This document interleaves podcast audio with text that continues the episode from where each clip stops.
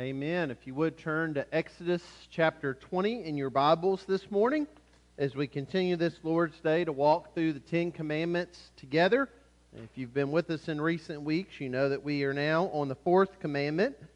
So we have looked at the first commandment, God's command that we should have no other gods before Him, that He is the one true God.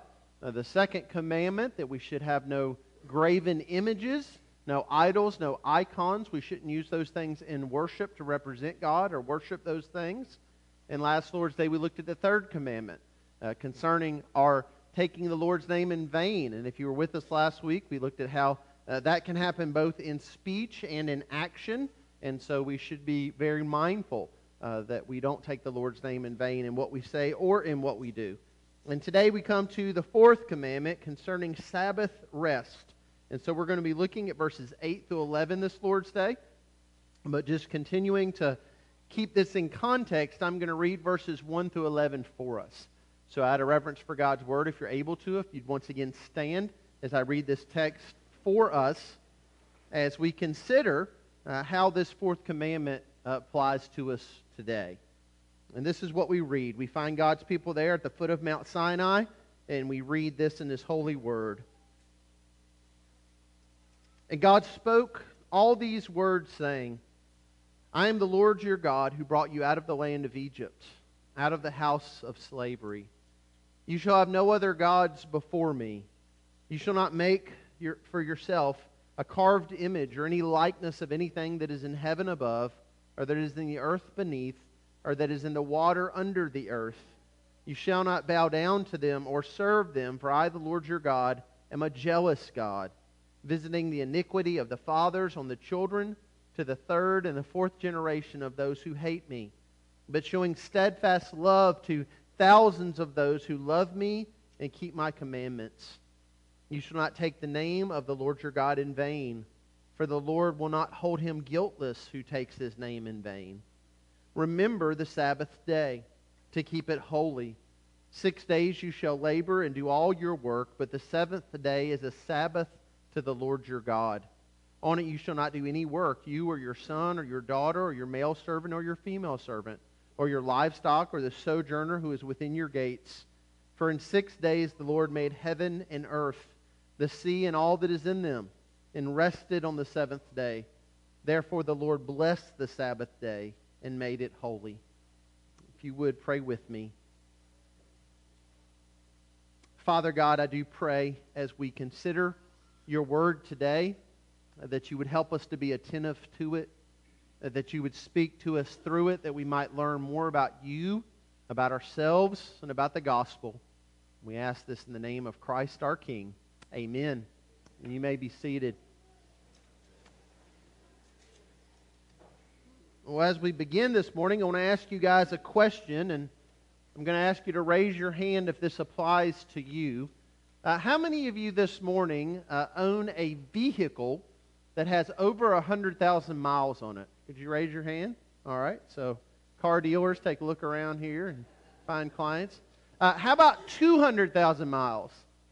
All right. 300,000 miles. Oh. 400,000? Uh, 400? We got 400 in the back. I see those hands. 500,000 miles? 500? And this is like a farm tractor truck. No, just yours. 600,000 miles. Just tell us what it is. A million? Oh, okay. I don't really know why that applies, but it's got a million miles on it. So, in order to have a vehicle, and most of us aren't going to have a million miles, but even 100,000, 200,000, 300,000, what's required? You have to take care of it. Uh, you have to do routine maintenance on a vehicle to have that many miles on it. So you have to do those things like change the oil, and you have to check the fluids, and you have to have it serviced. You have to take care of it. And for those of you who don't know anything about how to do any of this, uh, you can open your glove compartment and you can find that little owner's manual. And on that owner's manual, there'll be instructions in there. It'll give you suggestions. It'll tell you when you need to do different required maintenance on the vehicle. And that owner's manual tells you that because that's who made the car. When you design something, when you make it, then you know something about it. And you know something about how to take care of it. When we come to the fourth commandment, we are reminded that God is the designer. God is the creator. God is the one who made us. And as our creator and our designer, God knows a thing or two about what we need. In fact, we find that God knows what we need better than we know what we need. There is maintenance that we need. And particularly, there is rest that we need. And that is what the fourth commandment teaches us about. But not just rest, it teaches, about, teaches us about what kind of rest we need. And that's important because in our culture today and in the church today, uh, we confuse uh, some things with what God intended to be rest, and we try to find rest in our own efforts. And as a result of that, many of us have completely misunderstood what it is God is calling us to do in this fourth commandment. And so today I want to treat this commandment just as we have the previous three. I want us to ask three questions. What does this commandment teach us about the character of God? What does this commandment teach us about the heart of man? And how does this commandment point us towards Jesus, or how does Jesus uh, affect this commandment or help us to better understand it and live it out? And so we'll begin as we have each week with that first question What does this commandment teach us about the character of God? And we're reminded at this point, the first point there in your outline we're reminded that God governs our work and our rest. God governs our work and our rest, meaning that God is sovereign over these things. God knows what we need because God is the one who created us. In fact, to better understand the fourth commandment, you have to better understand creation. Because here in the fourth commandment, we see that reference from God to creation in verse 11. For in six days the Lord made heaven and earth and the sea and all that is in them, and rested on the seventh day. Therefore, the Lord blessed the Sabbath day and made it holy. So, in order to understand the Sabbath day teaching, in order to understand how that relates now to the Lord's day, in order to understand what it means to find our rest ultimately in Christ, we have to go back to the beginning. And so I would invite you to turn there in your Bibles uh, to the beginning, around the first page in your Bible, uh, Genesis chapter 1, verse 1. Because in order to understand Exodus 20, you need to first understand what happens in the first two chapters of Genesis. Now, we've spent some time here in the past. In fact, I preached through the book of Genesis, and so you may recall a thing or two from our time in Genesis. And we see there in Genesis chapter 1 that in the beginning, God created the heavens and the earth. And so as you read Genesis chapter 1 in this creation account, you see that in six days, God creates the heavens, the earth, the sky, the seas, everything that's in them. He creates all vegetation. He creates all life on the earth. He creates man. And then when we get there to Genesis chapter 2, we're told that on the seventh day, his work was finished. So thus the heavens and the earth were finished, and all the host of them.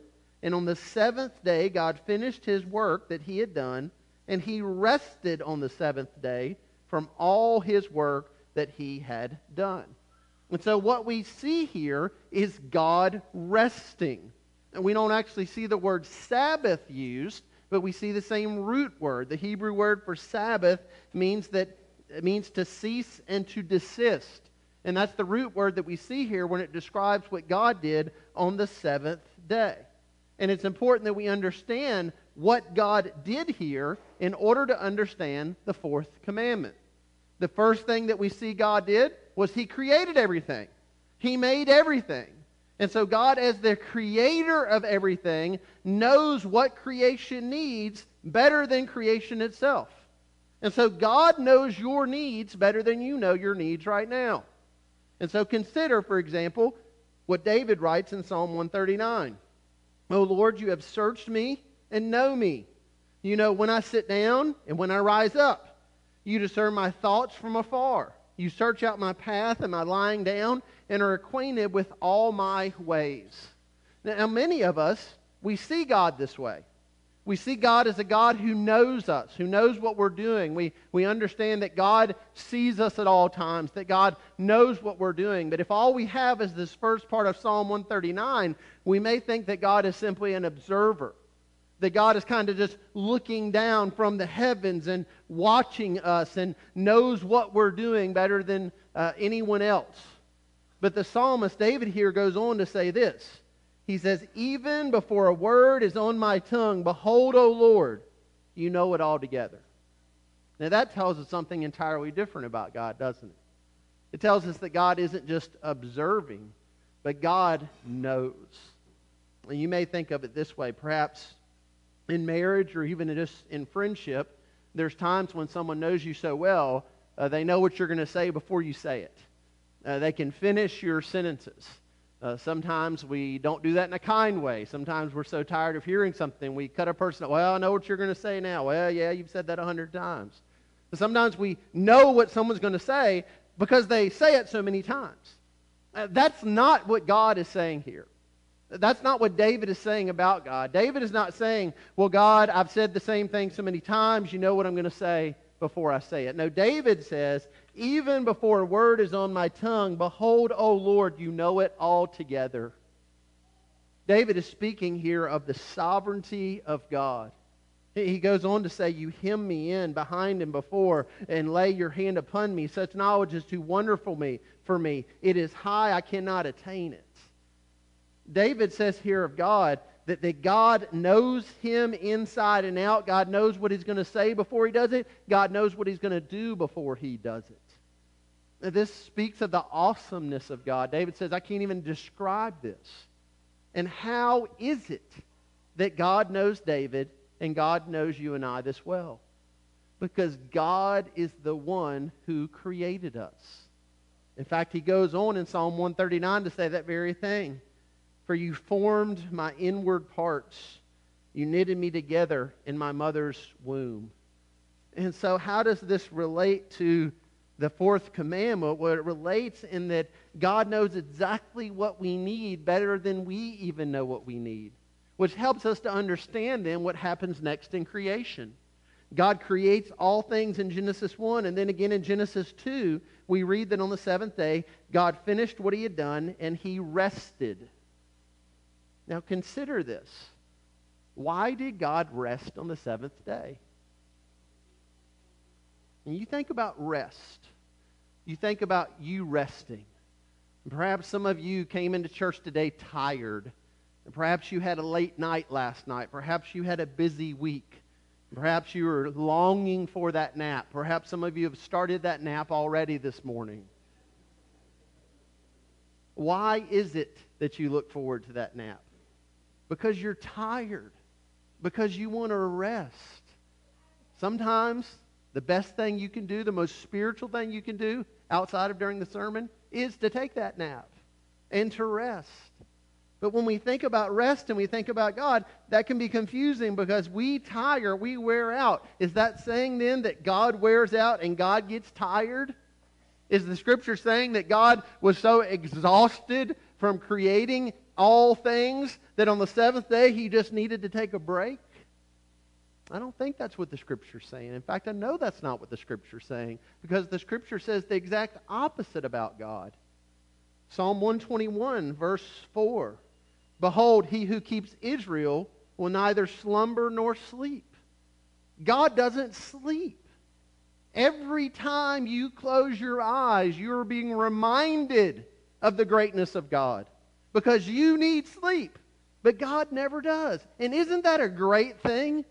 We're not like the ancient Egyptians who believed that when the sun went down, their God went to sleep. And when the sun came up, their God was born again.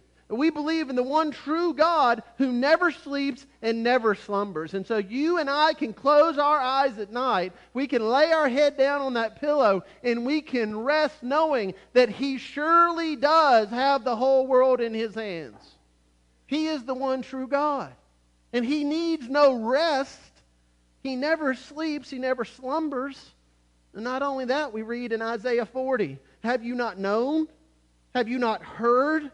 The Lord is the everlasting God, the creator of the ends of the earth. He does not faint or grow weary.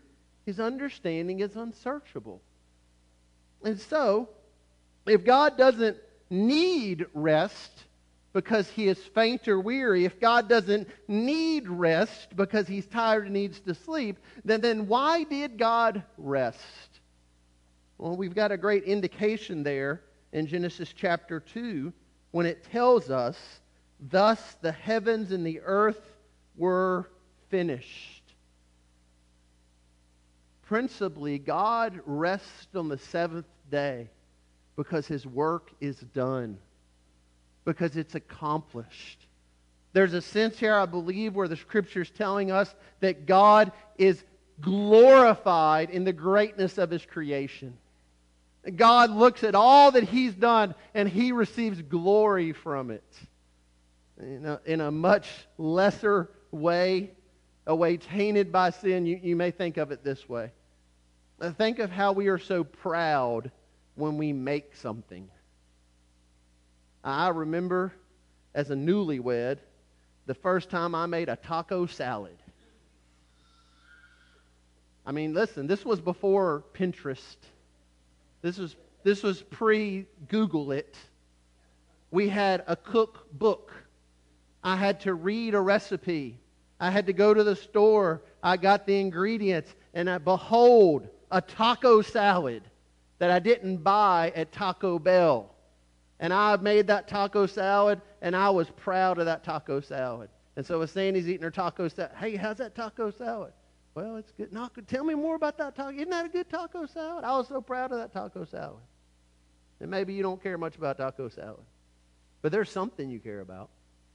There's probably been a day where you made something, you did something, and you stepped back for a second and you said, Look, it's done.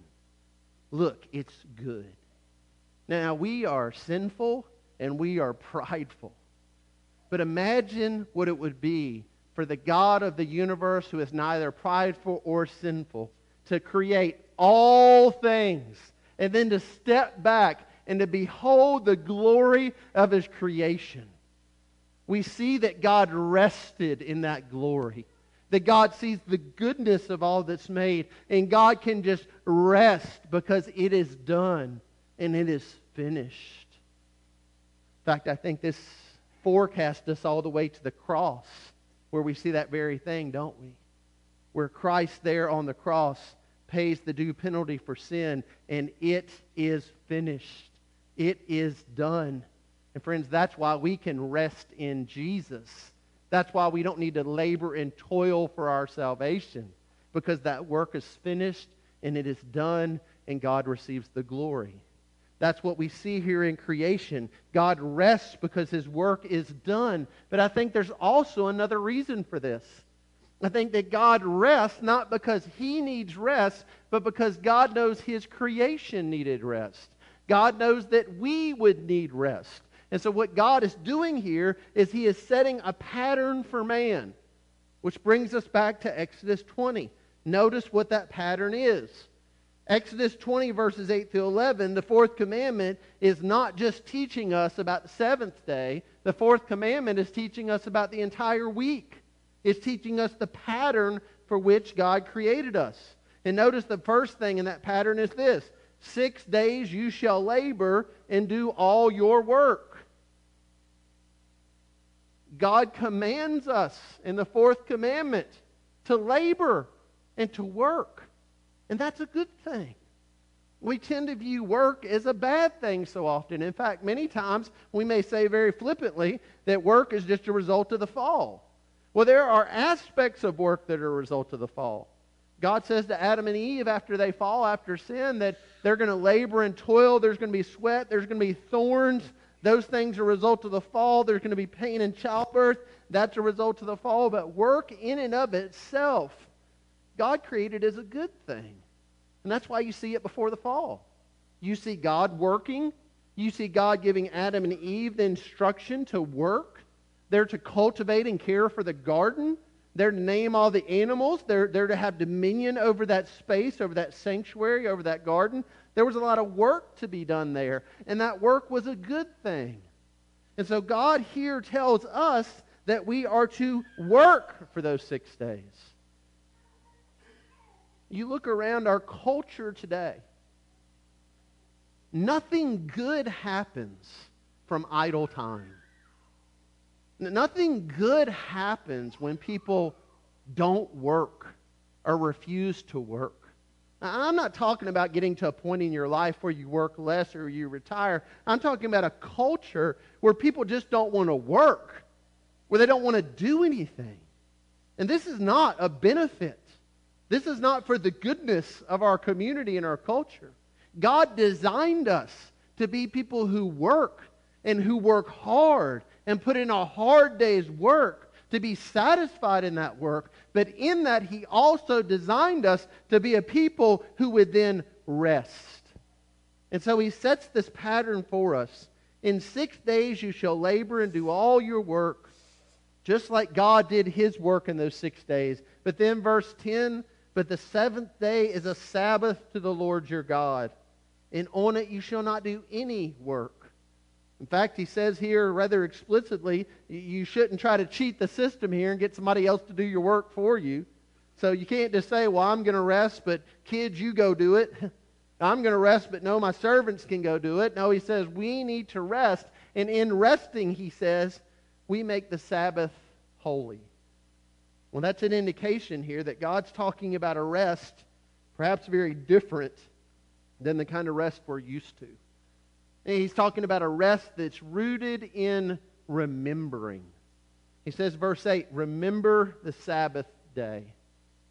And one commentator said it this way. I think it's helpful. He says, this is not merely a cognitive exercise any more than remembering your wedding anniversary means simply recalling it. As any forgetful husband can well attest, some concrete demonstration of remembrance is expected biblical remembrance requires action. So there's a little, little marriage counseling in the midst of the sermon today, especially for any newlyweds or anybody planning on getting married soon. When you remember your anniversary, that does not mean that you turn to your spouse and say, I remembered we got married on this day. Have a good day especially when it's the first anniversary or the fifth anniversary or the 10th or 20th or 50th. No, when you say you remember an anniversary, that means you're going to celebrate that anniversary. That means you're going to make plans to celebrate that anniversary. Remembering is not simply turning to someone and saying, Oh, yeah, 40 years ago, we got married this day. What's for breakfast? So remembering means you're going to do something about it. It means you're going to celebrate it. You're going to look back and you're going to think about what happened. And hopefully you're going to have some fond memories about what happened. And maybe you have some jokes about what happened. Remember your uncle and what he said at the reception? And remember what happened then? And remember how it rained the whole time, but then it stopped raining? And remember this, remember that? And you're going to think about that day. Maybe you pull out the, the, the, the, video. Some of you old folks, the VHS. Some older, the, the real film. Some older, I don't know. You get something etched in stone and you hold that up. You're going to look back with fond memories. Maybe you're going to look back on the last few years, few decades. You're going to talk about stuff. You're going to go out to eat. You'll go to Cinco and get you some quesadillas or go get you a steak at BJ's if you got a lot of money or something. Just have a big old time. And not just look back, you're, you're going to look ahead. You're probably going to talk about the future. I hope on your anniversary you don't look at each other and say, oh, we made it 20 years. We're done now. I hope you're looking ahead. Well, well, great 20 years. Let's look forward to the next 20 years. That's what you do when you remember something. Remembrance in the scripture is remembrance that requires action. It's a celebration. So when the scripture says to us, remember the Sabbath day, the instruction here isn't just to say, oh, yeah, it's the Sabbath day, but it's to actually celebrate that Sabbath day. And for us in the church today, this side of the scripture in the New Testament after Christ has now come, now that we call it the Lord's Day, now that we celebrate it the first day of the week instead of the last day of the week, what we are looking back on is the great work of the gospel in the past and what God has done and how He has saved us. And we're looking ahead with great anticipation to what he is going to do in the future. And that is what the Lord's day is intended to be. That is what it means to remember the Sabbath day and keep it holy. But sadly, for so many of us, we have exchanged this type of rest that the Lord has offered for something else, which is the second point there in your outline. What does this teach us about the heart of man? It teaches us that we often exchange rest for labor and for leisure. So, our idea of rest is often not a biblical one. And we've seen this already in Exodus. And we've seen how God's people were tempted not to rest, instead, to further labor. And so, if you remember in Exodus 16, God provides bread from heaven, manna from heaven. We sang about that very thing just a few moments ago. And you remember how God did that? He said, For six days you should go out and gather it. And on that sixth day, when you go out and gather it, there's going to be twice as much because God was providing an opportunity for them to rest on the seventh day. And so you remember what God's people did on the seventh day? They didn't trust God. And what did they do? They went out and they did more work. And they tried to gather bread. And God didn't provide it for them on that day. But rather than trust in Him and trust in the rest He was offering, they chose instead to labor. And friends, so many of us do the same thing. Many of us struggle to enter into the Lord's rest on the Lord's day because we have so much we feel we need to get done. Perhaps we have things that didn't get done last week. Perhaps we're looking ahead to so much to get done this week. Perhaps we want to catch up or get a jump start. Perhaps we don't see biblical rest on the Lord's day as very efficient. I read one quote along those lines not long ago. Billionaire, Bill Gates, who many of you are familiar uh, with, he was asked about religion and about his thoughts on God, and he said this Just in terms of allocation of time resources, religion is not very efficient. There's a lot more I could be doing on a Sunday morning. Now, you may not have said it as Bill Gates did, but perhaps you've been tempted to think that. Perhaps you feel that way at times. Perhaps you're tempted to do many other things today to labor on this day. Now, I'm not just talking about your boss calls you into work or they've scheduled you to work on Sunday. I'm talking about when we choose to enter into labor on the Lord's day. When we choose to work on the Lord's day when we don't trust God's design for us that six days is enough. When we don't use those six days very efficiently or effectively, so we feel like we need to catch up on that Sunday. See, many of us don't see our Sunday as any different than the rest of our week. Our culture certainly doesn't see it any different.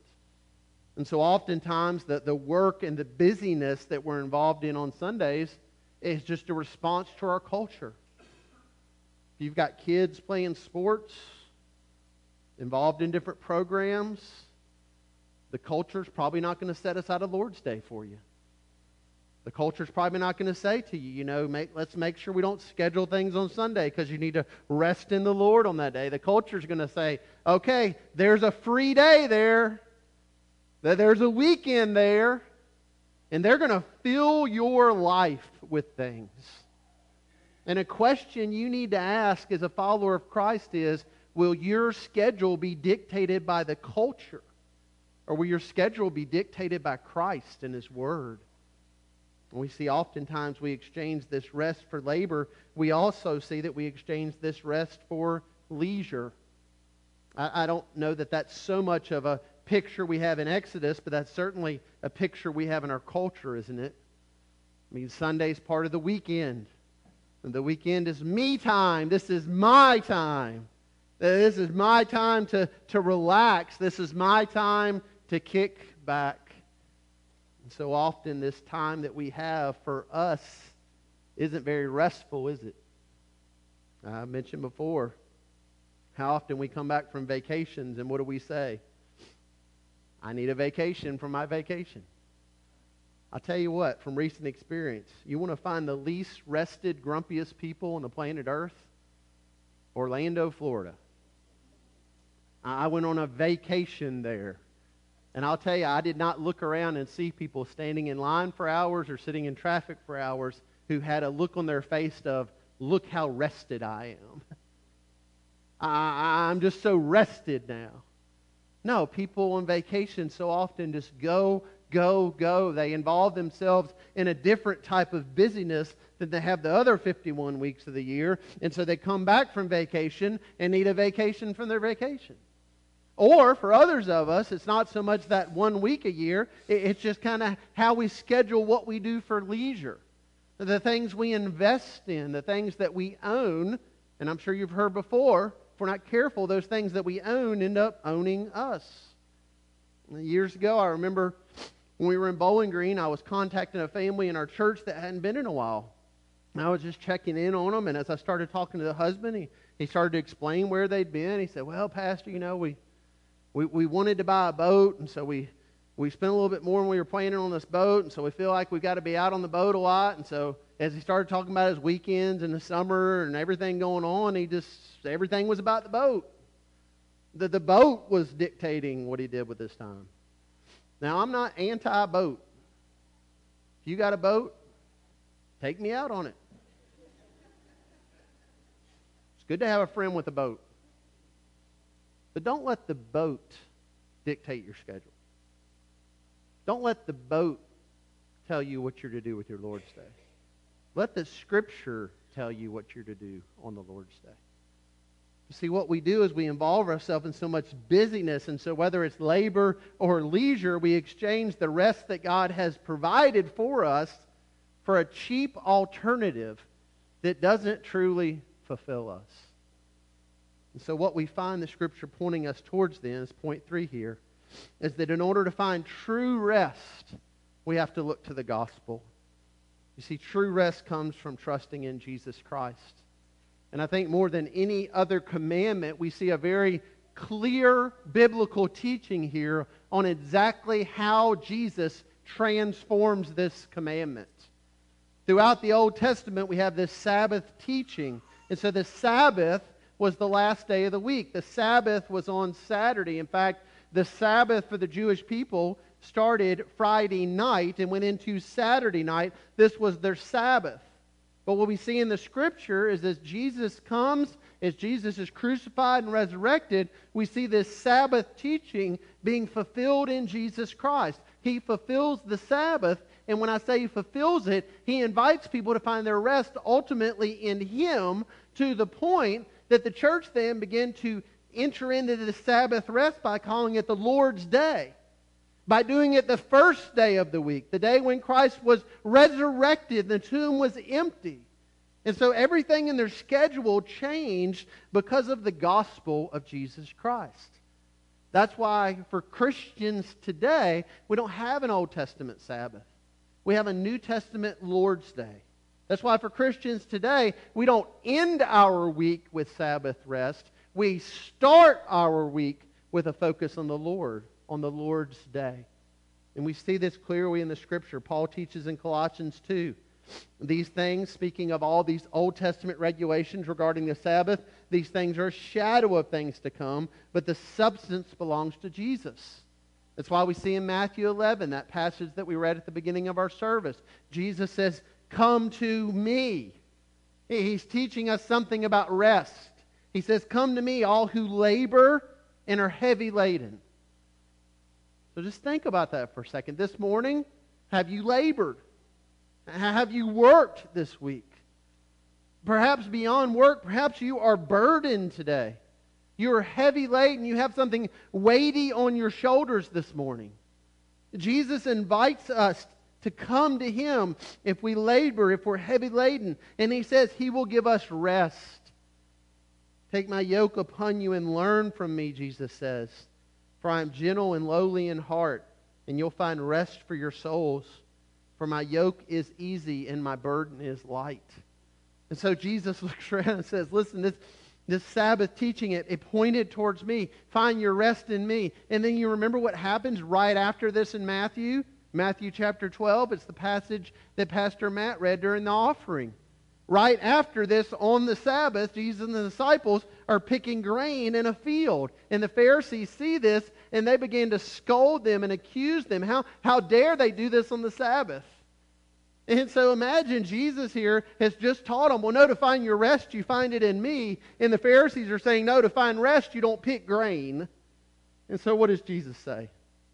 He says to them, I'm the Lord of the Sabbath.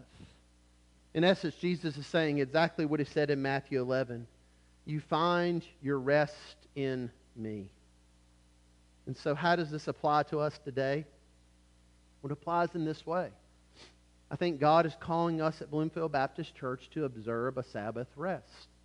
But that Sabbath rest comes from trusting in Jesus Christ. That's why Hebrews, the writer of Hebrews says it this way. So then there remains a Sabbath rest for the people of God. For whoever has entered God's rest has also rested from his works, as God did from his. And so, practically speaking, how do we apply this? Well, we begin by making this a day of remembrance. Just like your anniversary. Remembrance is not just acknowledging that this is the Lord's day, it's celebrating that this is the Lord's day. And friends, you should have a lot to celebrate if you're a follower of Christ today. Every sin you've ever committed, every sin you will ever commit, every wicked thing that has entered into your mind, if you were in Christ today, it has been nailed to the cross. Jesus died in your place. All week long, there's an accuser who wants to say to you, Oh, no, you're, you're bad, you're rotten, you're, you're evil. If anybody ever found that out, if anybody ever knew, if anybody ever heard that, if anybody ever caught you doing that, and the enemy wants you to walk around with your head hung low and in shame and in darkness, and the gospel of Jesus Christ says, No, follower of Christ, hold your head high and celebrate the finished work of Jesus on the cross. Friend, you have been forgiven. And that is something worth celebrating. Amen? That is something we should gather every Lord's Day and sing about as we do, and preach about as we do, and thank God for as we do. And not just what He has done, but what He will do. So that when the days come, as they have for many of you, when there is suffering, and when there is trial, and when there is death and disease and tears and turmoil, that is not the finished word. But the finished word is, Behold, I am making all things new, Christ says. The finished word is that one day, no more suffering, no more tears. And so when we celebrate each Lord's Day, we not only look back on what He's done, we look forward to what He will do. And friend, that is how we need to start our week out. And that's why we gather each Lord's Day to look back and to look ahead. That is why we gather each day, this Lord's Day, to celebrate what God has done. And so, how do we practically apply this? We celebrate these things. And we need to be mindful that the Lord's day does not begin when you walk into the church doors or end when you leave them. The Lord's day will not end at 12:15 today. The Lord's day is the Lord's day. And so this should be a day that we focus on celebrating what God has done and what God will do. This should not be a day when, as we are wrapping up the service, you're going through your to do list. You're trying to catch up on what you didn't get done last week. You're trying to get ahead on what's coming this week. It should be a day that is different. It should be a day that we rest in the Lord Jesus. So, what does that mean we can do and not do? I'll leave that up to your conscience and your convictions, but I want to warn you of this. Be careful not to be like the Pharisees of old, who were more concerned on who was picking grain on the Sabbath than that they missed that Jesus was the Lord of the Sabbath. Be careful that you don't make the Lord's Day a list of things to not do. Rather, focus on what is it that on the Lord's Day you should do. What are the practical things you need to do on this day? What are the things you need to do to prepare for this day? The Old Testament Sabbath began the night before, I think a great way to prepare for the Lord's Day is to begin the night before. You can read what we're going to preach on the next day. If you've never been here to Bloomfield Baptist Church, you may not even know how many commandments there are, but you can probably guess if we did the fourth commandment this week, what are we going to look at next week? You guys are bright. The fifth commandment, that's right.